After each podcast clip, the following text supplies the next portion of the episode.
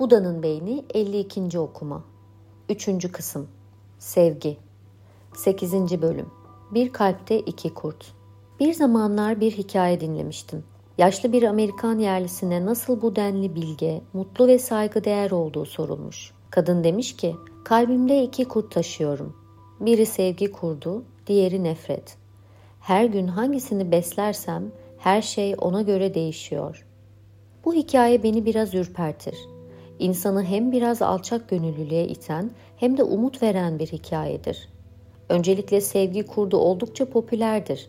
Ama hangimiz kalbimizde nefret kurduğunu da taşımayız ki? Onun hırıltısını hem uzak ülkelerdeki savaşlarda hem de sevdiklerimize karşı bile duyduğumuz öfkemizde ve saldırganlığımızda duyarız. İkinci olarak da bu hikaye her birimizin gündelik eylemlerde kötü niyetleri, nefret ve saldırganlığı bastırıp azaltırken empati, şefkat ve merhameti teşvik edip güçlendirecek meziyete sahip olduğumuzu gösterir. Bu kurtlar nedir ve nereden gelmişlerdir? Peki nasıl sevgi kurdunu besleyip nefret kurdunu açlıktan öldürebiliriz? Bu bölümde ilk soruyla ilgileneceğiz. Sonra iki bölümde ise ikinci soru ele alınacak. İlişkinin evrimi.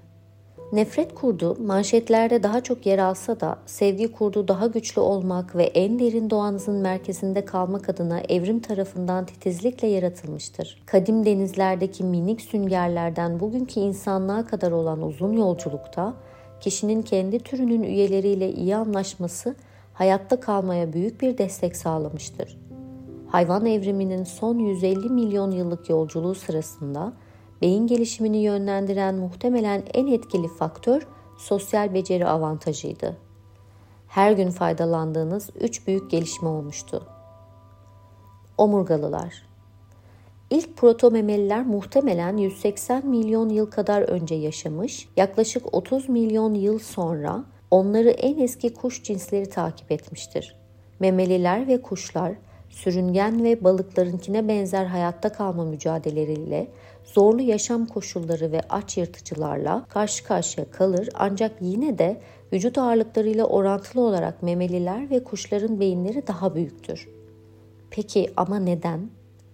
Sürüngenler ve balıklar genellikle genç üyelerine bakmaz, hatta onları yerler ve yaşamlarını eşsiz bir şekilde sürdürürler. Buna karşın memeliler ve kuşlar yavrularını büyütür ve çoğu durumda bazen yaşam boyu süren çift bağları geliştirirler. Evrimsel sinir bilimin yavan ifadeleriyle anlatmak gerekirse iyi bir eş seçme, besin paylaşma ve yavruları hayatta tutmanın hesaplamaya dayalı gereklilikleri memeliler ve kuşlardaki sinirsel işlemleri artırmıştır. Bir sincap veya serçenin bir kertenkele ya da köpek balığından daha akıllı olması gerekir. Daha iyi plan yapabilmeli, iletişim kurabilmeli, işbirliği içine girebilmeli ve uzlaşabilmelidir. Bunlar özellikle de eş olarak kalmak isteyen yeni ebeveynlerin kritik olduğunu keşfettikleri becerilerin birebir aynısıdır.